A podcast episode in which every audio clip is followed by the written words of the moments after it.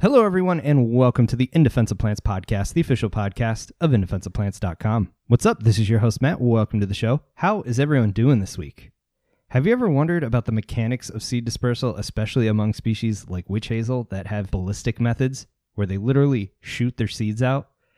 Well, if you ever have, or if now you're wondering about it because I mentioned it, you're in luck because today we are talking to Justin Jorge. He's a PhD student in the field of ecomechanics, and he among other things, studies the mechanics of seed dispersal, and he has turned his attention to numerous species in the witch hazel family. When you hear the accelerations and the mechanics involved in this, it's going to blow your mind and it's going to bring a whole new appreciation for these wonderful shrubs. I don't want to steal any of his thunder, but before we get to that, I just want to say shows like this can't happen without support, and there's a lot of great ways to do that. One of the best is to pick up some of our customizable merch. There's some great prints, and like I said, they're customizable, so you can put them on a style that works for you. Links can be found to our merch site over at indefenseofplants.com slash podcast. Either look at the top and click on apparel or navigate to the show notes for any of the podcast episodes. I will put those links in there as well. But that is entirely enough for me. I don't want to keep you from this any longer. Justin's work is so fascinating, so let's just jump right into it. Without further ado, here's my conversation with Justin Jorge. I hope you enjoy.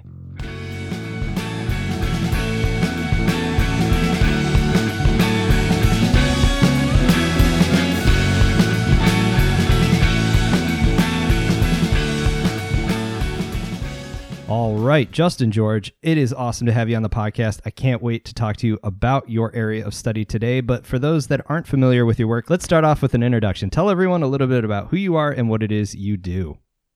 Hey everybody. Um, first of all, thanks, Matt, for letting me on the podcast. It's an awesome experience. I'm a six year PhD student at Duke University in the lab of Dr. Sheila Patek.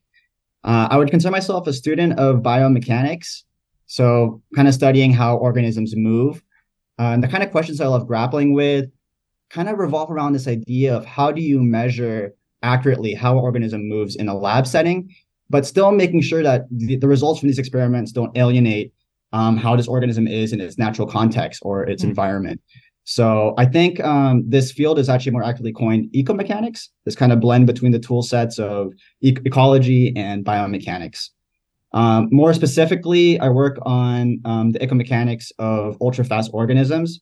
In the lab of in the Patek lab, we study a lot of ultra-fast motions in biology, um, such as the mantis shrimp strike, the trapjaw ants, or of course, ultra-fast plants. So. Nice. Yeah, I was gonna say the. It's funny to talk to, about movement, and then people go, "Wait, plant podcast, but we'll get to that. How did yeah, you, it's really cool. How did you find yourself in this field or like this field of study, I should say? I mean, is this something you wanted to pursue as a kid or did you kind of stumble into it through some sort of introduction through education, whatever? I would say I really stumbled into it, um, nice. mainly in college. But I think looking back, the signs were all there. So when I was young, I was really interested in biology and how mainly animals, I would say, at that time, sure. admittedly. So looking at how you can poke a roly poly and it'll curl into a little ball, um, or the Venus flytrap, of course, that's a modified leaf. I would look at these like cool biological systems on my walks, and then I'd go to the library with my mom and we'd get some books and learn more about these systems. Um, and at the whole time too, I also loved building things. I loved Legos. I love taking apart toy cars. I love finding things around the house and making catapults. So I kind of had those two interests my childhood, right? Yeah. And then when it came to high school, those kind of manifested in me loving biology as a subject, um, and then also joining a robotics club. Nice. Um, I didn't I didn't really get too good at robotics admittedly there. It was kind of kind of tough and kind of a big leap. Um, but that kind of evolved into me going into college and um, pursuing biology as a major, but still keeping that engineering and robotics um, flame alive by joining this outreach to robotics club at UC mm-hmm. Berkeley when I went to college. It's called Pioneers in Engineering. It's a really, really cool group. Basically, we host uh, a robotics competition for local high schools that can't afford like the big state or big national competitions like First Robotics or VEX. Um, and we kind of provide them with the kits for ro- robots, some mentors, and just let them let them loose, you know. Nice. And that's that's a really cool experience. Um, and then and while I was at Berkeley, I found out that my two interests, biology and this kind of engineering robotics, it's not doesn't have to be separate. There's this kind of field of biomechanics, um, and UC Berkeley was a, a great hub for that. Um, I was able to join the lab of Dr. Mimi Koehl, and I, w- I worked in the biomechanics of uh, predation of between uh, single cellular organisms or protists, Whoa. and how some organisms create these cool flow fields that kind of suck in other protists and, and um, eat them and stuff like that. It's very cool. Nice. And so here you are, but you know that leap you can have these interests, right? It's easy to get geeking out on both fields and really, you know, the, the the, intersection there where they combine. But I would imagine, you know, whether you start in engineering or you start in biology, to become a graduate student and eventually work towards a career in this, that that pickup rate of like, okay, I might be strong in this field, but I have a lot of work to do in this other one. Was there challenges inherent in trying to really combine these fields in a meaningful way for you, at least? Yeah, definitely. Um, yeah, so I, I would say one of the big things there is physics. So physics in uh, high school, I mean, I kind of I, I, kind of brushed over it, and also through um, college, learning about physics was kind of challenging, and a lot of the classes were pretty tough. But I think the field of biomechanics kind of put physics in perspective. It made it a lot more fun to learn, mm. um, especially when you're watching a seed fly across a, a screen or something like that. To understand uh, kinematics. Now I actually care about kinematics, and that's really cool. And um, learning the tool sets on how to study this motion. It kind of puts those subjects that you didn't really enjoy before in a better context and right. more fun to learn. Nice. Yeah, that's kind of how I work too. If it's applied to something I'm interested in, I'm way more likely to pick it up. So it's good to see you can kind of follow yeah, that and, and find your niche, so to speak. But, you know, when you think about where you started, you were starting with things that even at the unicellular level are known for movement or producing some form of movement. And Venus flytraps are, generally speaking, kind of the exception to the plant rule. We generally don't think of plants moving, at least not on a scale that would generally interest, uh, you know, the ecomechanics field. But how did you find yourself starting to make this transition from, you know, like you said, trapjaw ants into the world of more sessile organisms? So this is really cool. So this is kind of the cool revelation I had um, throughout my PhD. So I, I, actually started off studying animals and then looking at animal motions, and then eventually transitioned to plant motions. I think a lot of times we think plants don't don't uh, are, are sessile; they stay in place, but that's simply because we're we don't we don't comprehend their their time scale of their emotions. They're either moving too slow to pick up, or they're moving too fast to pick up, which is really kind of cool to me. Um, so I think looking at these ultra fast plant motions, specifically seed dispersal, how they how these plants shoot out their seeds really fast, kind of incorporates both sides of these things. So there is one part of studying this this system where you're looking at how to develop their fruits over long periods of time.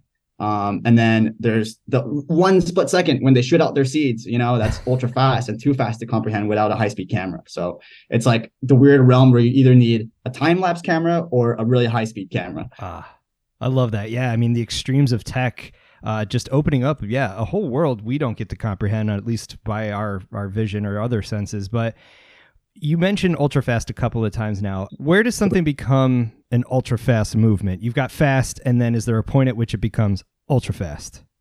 Um, this is a bit of a challenging one. So I guess to, to answer this question, you kind of have to comp- compare them to traditional fast. So I guess say we're looking at acceleration. Mm-hmm. So traditional fast, when you think of a biological fast system, is say like a cheetah or a peregrine falcon or a sailfish. Um, I would say they have acceleration similar to around the range of 10 meters per second squared. Okay. Uh, above that, and one order of magnitude, 100 meters per second squared, you have the accelerations of a Formula One race car. Nice. Above that, you have the accelerations. Uh, this is 1,000 meters per second squared. You have the accelerations of a missile. And here is where you start getting the first ultra fast uh, organisms. this is this, the um, acceleration of a little tiny grain of rice called a midge larva. Uh. Um, this is kind of this kind of, I guess, kind of worm looking thing that kind of curls, curls into a little C shape and then flicks against the ground and then flings itself into the air. And the accelerations of that of that flick is around a thousand meters per second. Um, above that, we actually have the accelerations of some uh, plant systems. Wow. We have the accelerations of seeds being shot out by, um, I think, the oxalis plant. Okay. And above that, we have the accelerations of a bullet shot from a gun, 100,000 meters per second squared. Oh, what organism could possibly have accelerations uh, at the speed of a bullet shot from a gun? And wow. the answer to that is the trapjaw ant. So that's kind of the first organism I started studying in the Patek lab is this trap ant. And they have these large mandibles that they can snap shut really, really, really fast. Nice. So I guess it doesn't really answer the question again. See, it's kind of comparing things against uh, fast. And would you say that a thousand meters per second squared counts yeah. as ultra fast or above that? It's kind of tricky. But the, the cool underlying thing about all these systems from plants, animals, and even fungi are in order to be ultra fast, they had to use a spring.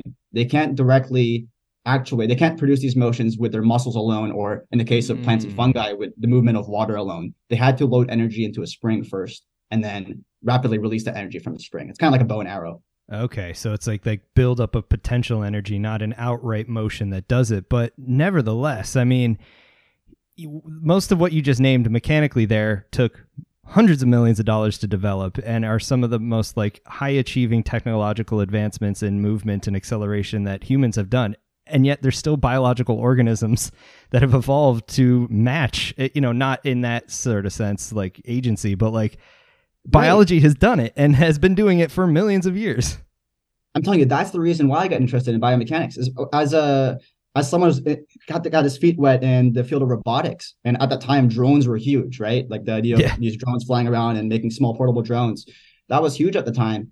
Um, but when I looked at a fly, imagine spotting a fly in your house. That's so much better than a drone. I mean, it can move really fast, change directions. What about a jumping spider moving across a terrain versus like a a classic four-legged robot trying to move across terrain clumsily. You know, a Yeah. jumping spider can move around, jump across gaps. We have so much to learn from biology, I think, and um, we can learn a lot to improve our technology by looking at biology. Totally.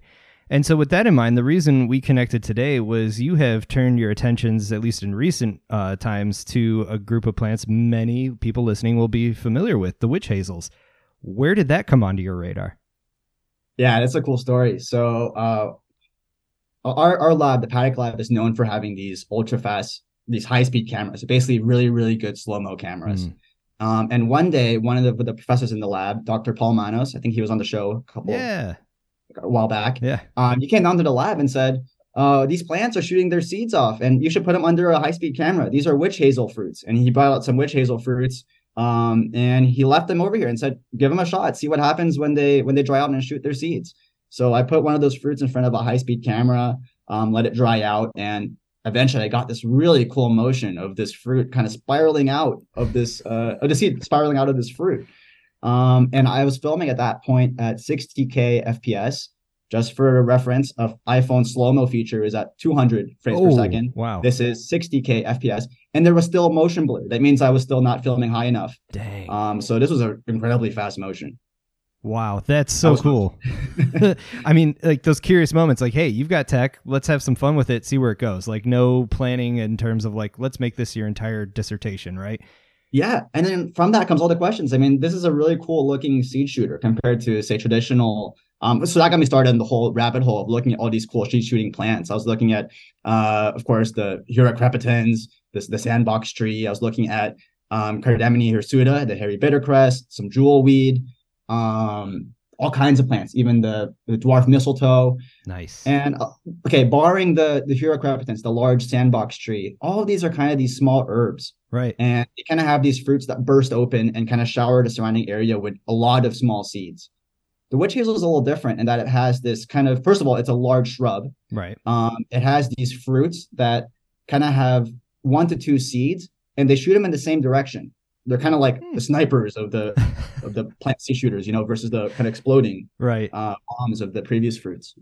That's cool. And so when you're setting up to try to even observe this before you go into the describing the mechanics and all of that sort of stuff, I mean, it, there's got to be like this lag period, or you set it all up, you wait for a couple of days for it to dry, and then "Ah, I was out of frame or "Ah, I was out of focus. Like, how much effort goes into even just capturing the first few images, let alone getting enough data to actually study this sort of stuff? Oh man, yeah, that's a good question. So, um, yeah, this is kind of the, the tough parts early on when when filming this this system. Uh, it just involve literally me waiting in front of the camera, waiting on the trigger for it to, to go off. I mean, there's no way to really trigger this this this motion. You kind of have to wait for the fruit to dry out, open up, and shoot.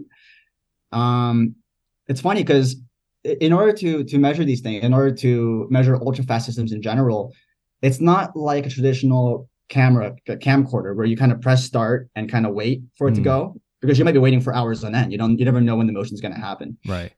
Luckily, with these high speed cameras, you have something called an end trigger. So basically, it will fill up the memory buffer uh, with enough data, and then once it reaches that buffer, it'll kind of save over the previous data and keep looping over and over and over again until you press stop. And then when you press stop, it saves the previous X amount of time that that memory buffer filled up, right?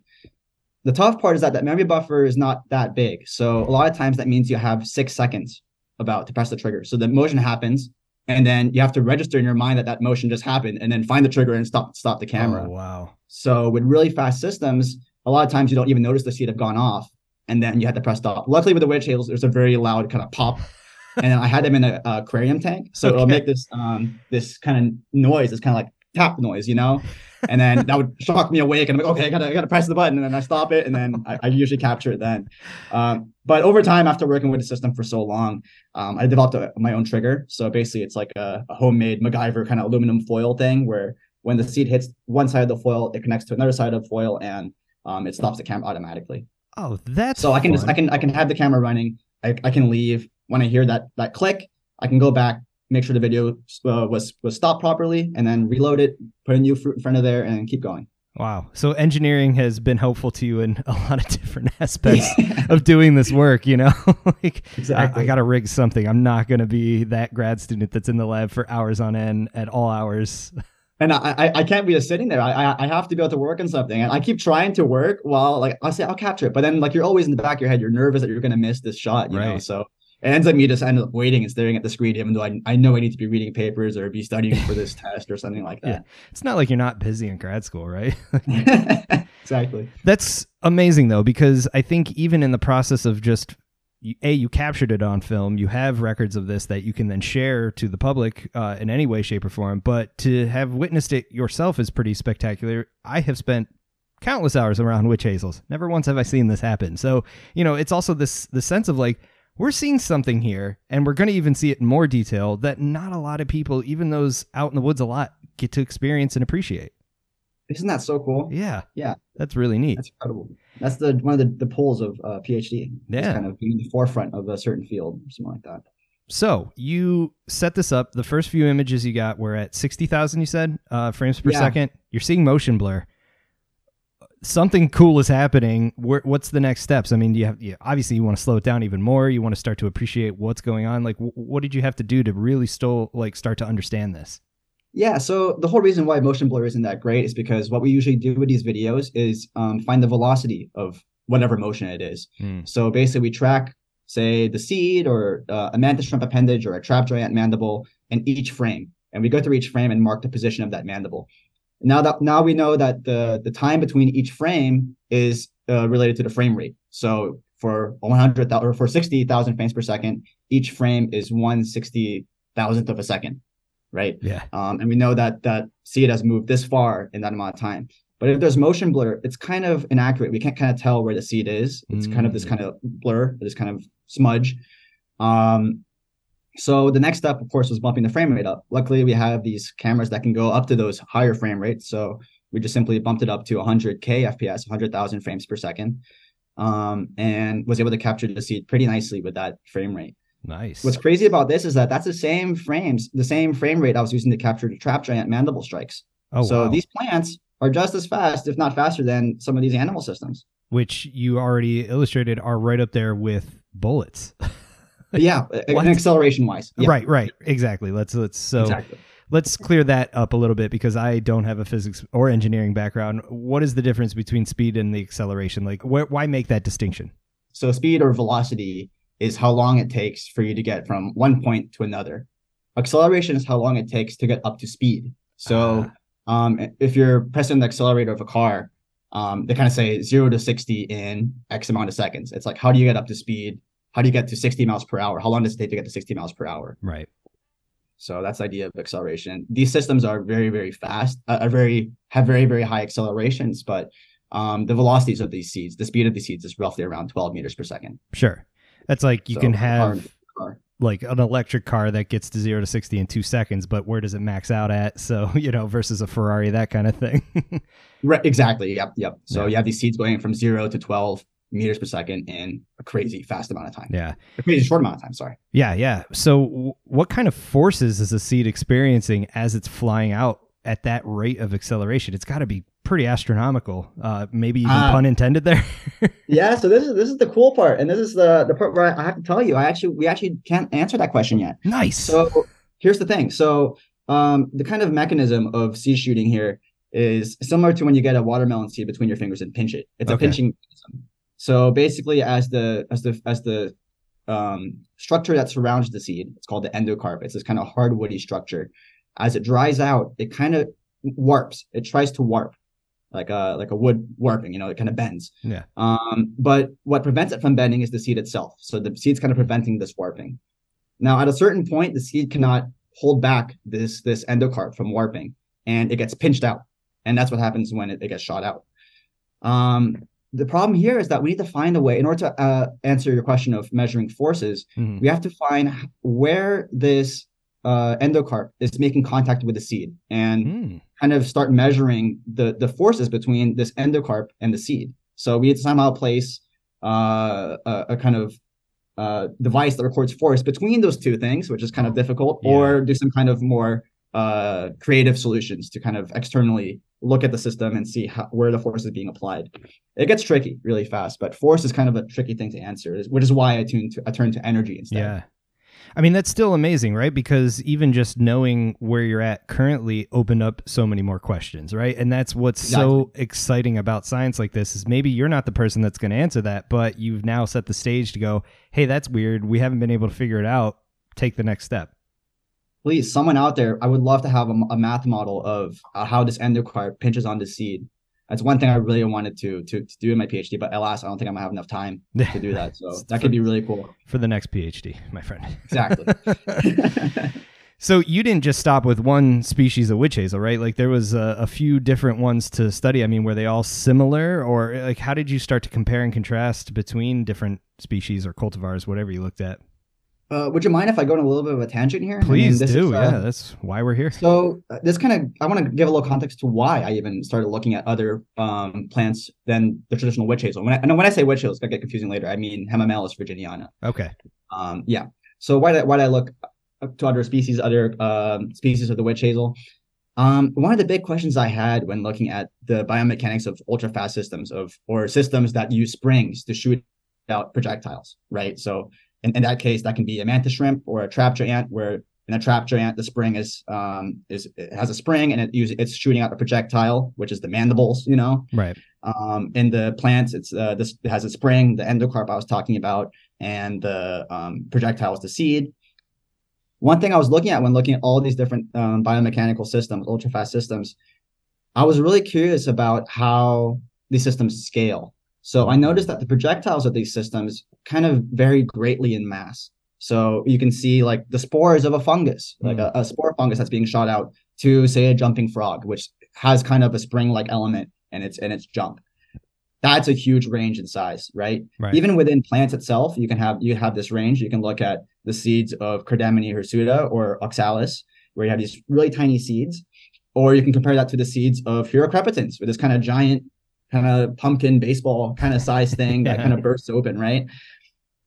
So, um, what I was interested in is how do you how do you start comparing these guys? Because one one idea you could have is that as the projectile increases in size, you would need a, a equally larger spring. You would need Mm. something that a, a, a bigger thing to launch that projectile. Say you you have a crossbow and you have a crossbow and you you launch an arrow that's made of wood. What if you use the exact same crossbow and you get a really heavy lead arrow and put it on there? Hmm. What you'd expect is the arrow to just kind of fall off, right? right. So there must be some kind of interesting tuning here between the spring and the projectile in these systems. The tough thing about this is that when you're trying to study uh, traditional uh, ultra fast systems, a lot of times, uh, uh, admittedly, they're animal systems. hmm Um, you're kind of at a loss of trying to first identify what the spring is, and then trying to isolate that spring. Where does this the spring structure begin, and where does it end in th- this animal? It has all this goopy muscle around it. How do you isolate that? The really cool thing about this is, is that the witch hazel became kind of the ideal study system for this because you Oh. can literally take out the endocarp out of the fruit, and it's its own structure. In fact, you can take out the endocarp and seed, bring it out of the fruit, and then it'll still shoot off. Oh wow. So you can you can actually just have the seed and the endocarp, and it, it'll it'll shoot off. So that's the only two components in the system: Huh. Endocarp, seed, easy. So in that case, the endocarp is the spring, the seed is the projectile. So what was really fortuitous for me is when I did, did a dive into the witch hazel family, I found out that there are other seed shooting uh, members of the family, including Loropetalum and Fortunearia. And what was even better, I mean, just keep getting better and better. What was even better was that Loropetalum was about half the size of the of Hamamelis, Uh-huh. and Fortunearia was about twice the size of Hamamelis. So we kind of have a small, medium, and large Nice. to look at.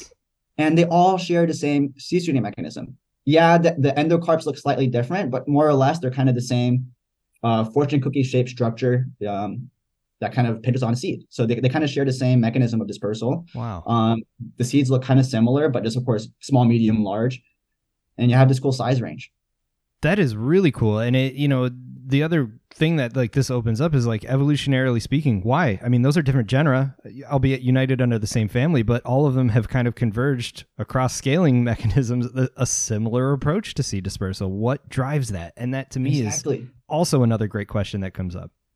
Oh my god! And yeah, and at the base of the tree, there's this uh, genus Exbucklandia, and they have these seeds that are kind of winged seeds that they kind of op- the fruits open up and they just kind of drop them. Huh. Um, so it's it's really interesting to think. And then what happened to go from there to uh, seed shooting, Yeah. right? Yeah. And So what that, needs that to was happen? interesting. Right. And and like again, coming back to this, it's not that this plant has a muscle that's going pushing and squeezing. It's it's through the drying of the endocarp. You know, like you said, you can detach it completely and it still works. Th- to me, that is just so cool that I don't even know if I'm using this right. It's almost passive. Right? Yeah, yeah. yeah. So what did you find when you started to look at those despite the the size differences? Like what kind of came out of looking at different genera within this family? Yeah, so here's the prediction. The idea was kind of based on that um, cartoon of a crossbow. Yeah. So we have this spring. If we if we change the projectile, if we have increasingly heavier seeds, we expect that the heavier seeds will not go as far as the lighter seeds. Mhm. Um, this was not what we saw. So this is not what we saw at all. We saw that across all three genera, um, or I guess species, Hamamelis virginiana, Loropetalum chinense, and um, uh, Fortunearia sinensis, they all had similar uh, launch speeds Wow. across this order of magnitude increase in seed mass. So at first we were we were kind of floored, and then we're kind of like, oh duh. Uh, it, our our hypothesis was based that the the spring, the crossbow, didn't change at all, but that's Ah. not the case. Perhaps maybe the spring is also changing across these systems. So what we all what we did next was start, start measuring um, the spring in these systems and how does this how does um, energy stored in the spring change across these this size range.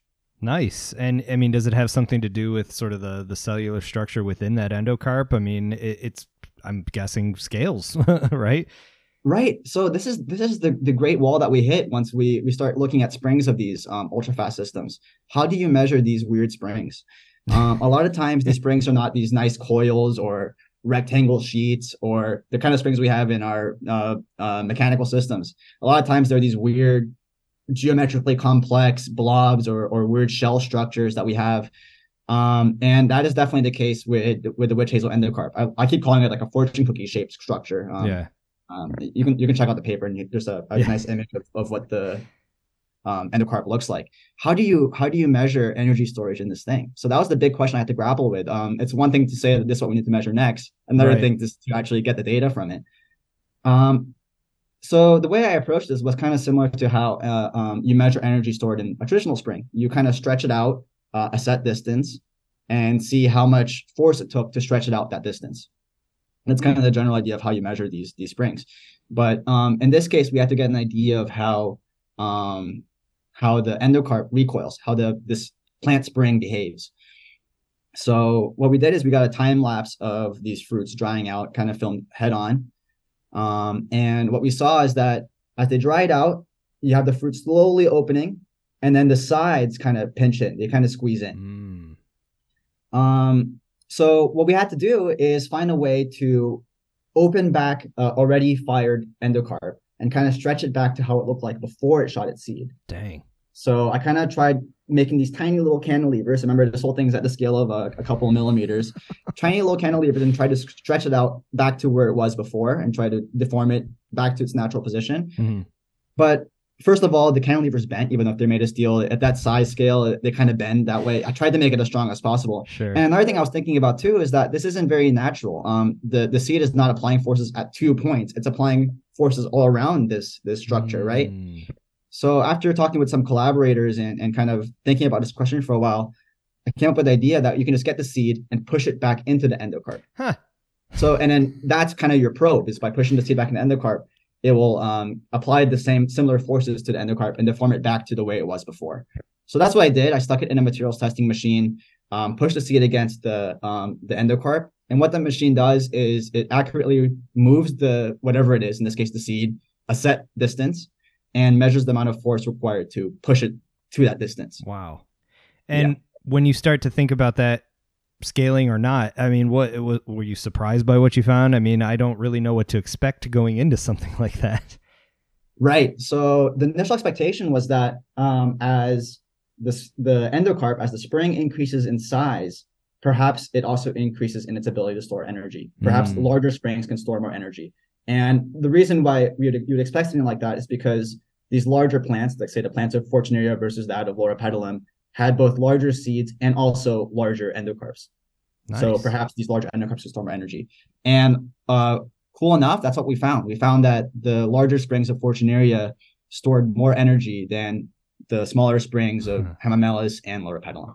I love that, man. I mean, again, it makes sense. This is one of the most important processes in any plant's life is getting its progeny away from it so that they're not competing, they have a chance at survival. That's hard selection, right?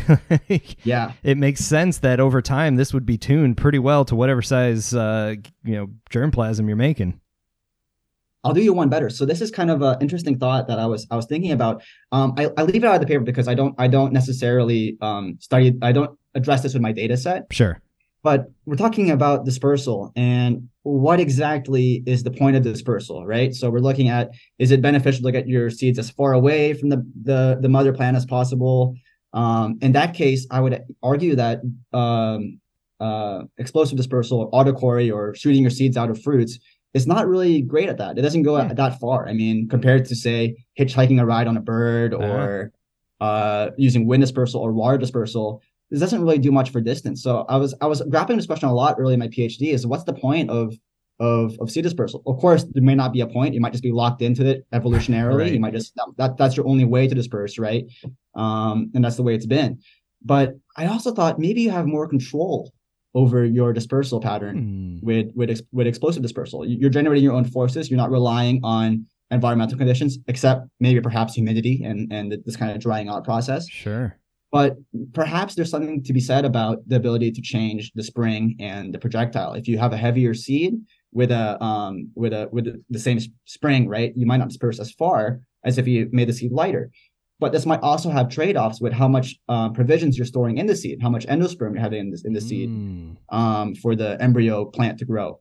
So there could be some cool trade-offs and some cool tools that plants have to kind of tune the dispersal pattern and perhaps maybe germination. But again, in order to make those claims, you need to have a lot more data, and this is not the paper for that. You have to start looking at germination patterns and um, dispersal patterns and over years of time. Right. So sorry, you got a career ahead of you to start worrying about that kind of questions. But this is, I love this though, because, you know, a lot of us as scientists get really locked into a very narrow part of a very small system. And this is where those cross disciplinary, um, you know, intersectional sort of viewpoints really start to kind of make interesting uh, conjectures or ideas come to fruition that maybe aren't there that people too close to it can't see. And that's what's really mm-hmm. neat about your background is coming in with both the biology and the engineering side. You get to start asking questions in different ways, or at least you're you're, you're bringing different viewpoints to the table that that really have biological and evolutionary consequences, or potentially there if you can go and investigate them. But that's where it starts, right? Yeah, definitely. Ah, that is so exciting. And so with that, you know, across all of this, you have learned a ton about a group of plants that, you know, again, a lot of people will be familiar with, but this is the first time anyone's really looked at it in this sort of detail. Are you more do you have a higher affinity now for the whole witch hazel family? I mean, did this change your perspective going from, you know, a very animal based uh, perspective to now a very plant focused perspective? Oh, hands down! I love I love plants and I love the witch hazels. Um, nice. they also have really cool flowers. I, I, I always think of like little fireworks. Yeah. You know, and they have those cool colors from uh, yellow to orange to red. Um, I yeah, I definitely have a, a, a, a newfound appreciation for witch hazels specifically, but also seed shooting plants in general. Yeah. I think it's really cool to look at the um the two forms of of how you store energy in these springs. You can either use turgor pressure or you can use desiccation. Uh. Um, I think it's really cool how these springs are very in tune with the environment. So, um, of course, these springs rely on either accumulating water or drying out. Yeah. Um, yeah, it's they're incredible, and they're, it's a whole different range of questions compared to say an animal system where we're looking at a muscle deforming a spring, you know. And right. I feel like there's a whole um, new field out there to to look at how how do these plant springs work and what can we learn from these plant springs that are oftentimes both the motor and the spring, you know. Huh. So in this case, in, in the animal system, you're looking at a muscle which kind of deforms a spring. It's it's really you can think of it in a macro scale, kind of a meta scale of your arm deforming a bow when you're drawing a bow and arrow. Mm. Um, but in this case of the witch hazel, the, mo- the motor and spring are the same structure. The endocarp is both the motor and the spring. As it, as it dries out, it um, it deforms and stores more energy and eventually pinches on the seed to shoot it out. Yeah. So that is really crazy and, and really cool to think about. And I think that's a whole field worth studying. That's a neat perspective. And I mean, you hinted at it by some of the other references you've brought in, the plant world is full of ballistic seed dispersal options, and there's plenty more, I'm sure, to be described. So it's one of those like, pick your adventure. Where do you want to go? What kind of plants do you want to study? Do you want to hang out in a garden? Do you want to go off into the jungle? You know, it's there's exactly. a whole field out there for you. And that's the that's the kind of uh, the selfish goal I kind of had in, in, in throwing this paper out there is I really want people to to get the same this kind of data and uh, measure the the the the um, properties of the of the projectile, so the mass yeah. of the projectile, uh, the velocity of the projectile, right. but also look at the spring. Because I think if we just look at just the projectile's mass and its, its speed, we're only getting half the picture. We're only getting the, the seed side of the things. Yeah. But what about the spring? How does the spring allow for that velocity to happen or, sure. or, energy transfer to happen? I think if, if we gather that data for all those examples I listed, we'll have a better idea on where on, on these plant springs and be able to compare them to animal springs, to robotic systems, to each other, you know? Right right too and i mean even more selfish to me is like this this being on the horizon of seeing something really no one's ever seen before because if you're the first person to turn a high speed camera to these types of things i mean this truly is you're seeing the first images captured of the details of these these whole experiences. I mean that's incredible it's it really is incredible and if you have a, a, a, mechanical inclination it's really cool to see the, the different kinds of uh, uh, ways they launch their seeds if you look at oxalis did you ever have those uh, kind of half spherical popper popper toys. Oh yeah, inside out, put in your hand and let it go off. Torture your sister uh, by putting them on her head. Sorry, Liz. Yeah, it really slaps you. yeah, yeah, yeah. It, you can imagine the Oxalis uh, mechanism as one of those popper toys, and you put a ping pong ball on them. I, this is not my idea. I think this is out sure, sure. paper out there. But they, they say they kind of describe it this way, where you have a ping pong ball on this inverted popper toy, and it kind of shoots off that way. That's a really similar structure where you have this um, structure surrounding the seed that inverts and flips the seed out if you look at Cardamine hirsuta, I, I might be butchering the, the scientific name of that, but um, it, it's it's its fruits kind of have this um, mechanism that's similar to one of those snap bracelets. Oh, nice. Um, where you kind of they kind of kind of um, have a, a buckle instability and they kind of start rolling up, and as they roll up, they're kind of flinging seeds out as they go. If you had them under high speed camera, um, it's incredible. You can really see those those two examples. That's exciting. And like you said, the applications that can come from this. I mean, it is cool to see it and study it just because it's there and it exists, but learning from nature is one of the many ways we can kind of dig ourselves out of the, the, the hole of modern humanity and what we're doing to the planet in a lot of ways. So like and that's what's cool is you never know who's going to pick up this work and go, I have an application for that. Right, exactly. Nice it's really inspiring. So you know you're you're on the cusp of finishing up your PhD. Congratulations! I'm sure you're going to you. do just fine. But like, where do you want to go with this? Are you going to stay with plants? Are you going to just see where the world takes you? I mean, all of biology is fascinating. So you've got quite uh, a set of options in front of you. I'll kind of see where the where the world takes me. Um, I'm really interested in, of course, in, in this, this plant research and as I alluded to, there's so much more to study about these plant systems. And just the witch hazel alone, there's so much more to study. So I think one of the next steps, immediate steps, aka near the last chapter of my PhD, is um, the, the the aerodynamic effects of these seeds as they fly uh, to the ah, air yeah. and how their mass kind of affects that, but also their shape. They kind of have these weird football shaped structures. So um, maybe this will lend to the aerodynamics. I don't know. I've also gotten really interested in the field of material science and the hmm. kind of relationship between um, these biological springs and um, human-made springs or human-made materials. Hmm. And a lot of times, the the, the materials, the things we learn from um, studying these biological springs can be also applied to the field of um, material science. Excellent. That's exciting. And yeah, I mean, talk about a fruitful career opportunity there, you know, like no pun intended, but also sure. Um, I mean, the options are limitless, and I feel like it's only it's it's a whole realm of study that's only going to become more and more important, especially as technology advances and becomes more affordable. Yes, definitely. Awesome. So, with that in mind, if people want to keep a finger on the pulse of wherever you go with these sorts of questions and inquiries, uh, where do you recommend they go looking to find out more? Oh, okay. So um, I I am really overdue to making an actual website for myself, or for making a, a Twitter account, or those kind of academic uh, Yeah. uh, things outreach to me. so uh, unfortunately, I have to say you can just reach reach me on email. I mean, uh, jfj7 at duke.edu if you want to ask me about uh, this research. Um, but I would say just check out the papers that I, I put out. If you're interested more in what I did before with the with the with the animal side of things, um, check out the paper I had on trapjaw ants and measuring their energetics using a pendulum. It's kind of like a teaser. Um, and then of course my most recent paper. I'm really proud of this one. This is a, a really cool uh, accumulation of a lot of my ideas in this one. It's it's the most recent paper um, at Royal Society Interface. Awesome. Well, Justin, thank you so much for taking the time to talk with us about that and for doing it so eloquently. I'm a total noob when it comes to these sorts of concepts of mechanics and physics, but uh, you did great and uh, we really appreciate it. But thanks for investigating weird mechanisms. I mean, it's so cool to get to learn about this sort of stuff. So we appreciate it and best of luck, but you're going to be fine. Thank you so much. This right, is an man. incredible time. Good. Well, hang in there and uh, keep it up. All right. Mind blowing, isn't it? The mechanics of this stuff is just incredible. Evolution is amazing, and plants offer so much fodder for investigation. As he mentioned, this isn't the only ballistic seed dispersal mechanism out there. There are many more worth studying, and I thank Justin for taking time out of his busy schedule to talk with us about it. As always, all of the relevant links can be found in the show notes over at indefenseofplants.com slash podcast. So go check those out. While you're over there, check out all of the ways you can help support this show because shows like this don't happen without support. As I mentioned at the beginning of the show, we have customizable merch available. We also have stickers. I also have a book. And if you're really looking to go the extra mile in supporting In Defense Plants, consider becoming a patron over at patreon.com slash indefenseofplants. But that is it for this week. I thank you all for listening. Make sure to hit that subscribe button and keep checking back in. But until next time, hang in there, stay healthy, and get outside if you can. This is your host, Matt, signing out. Adios, everyone.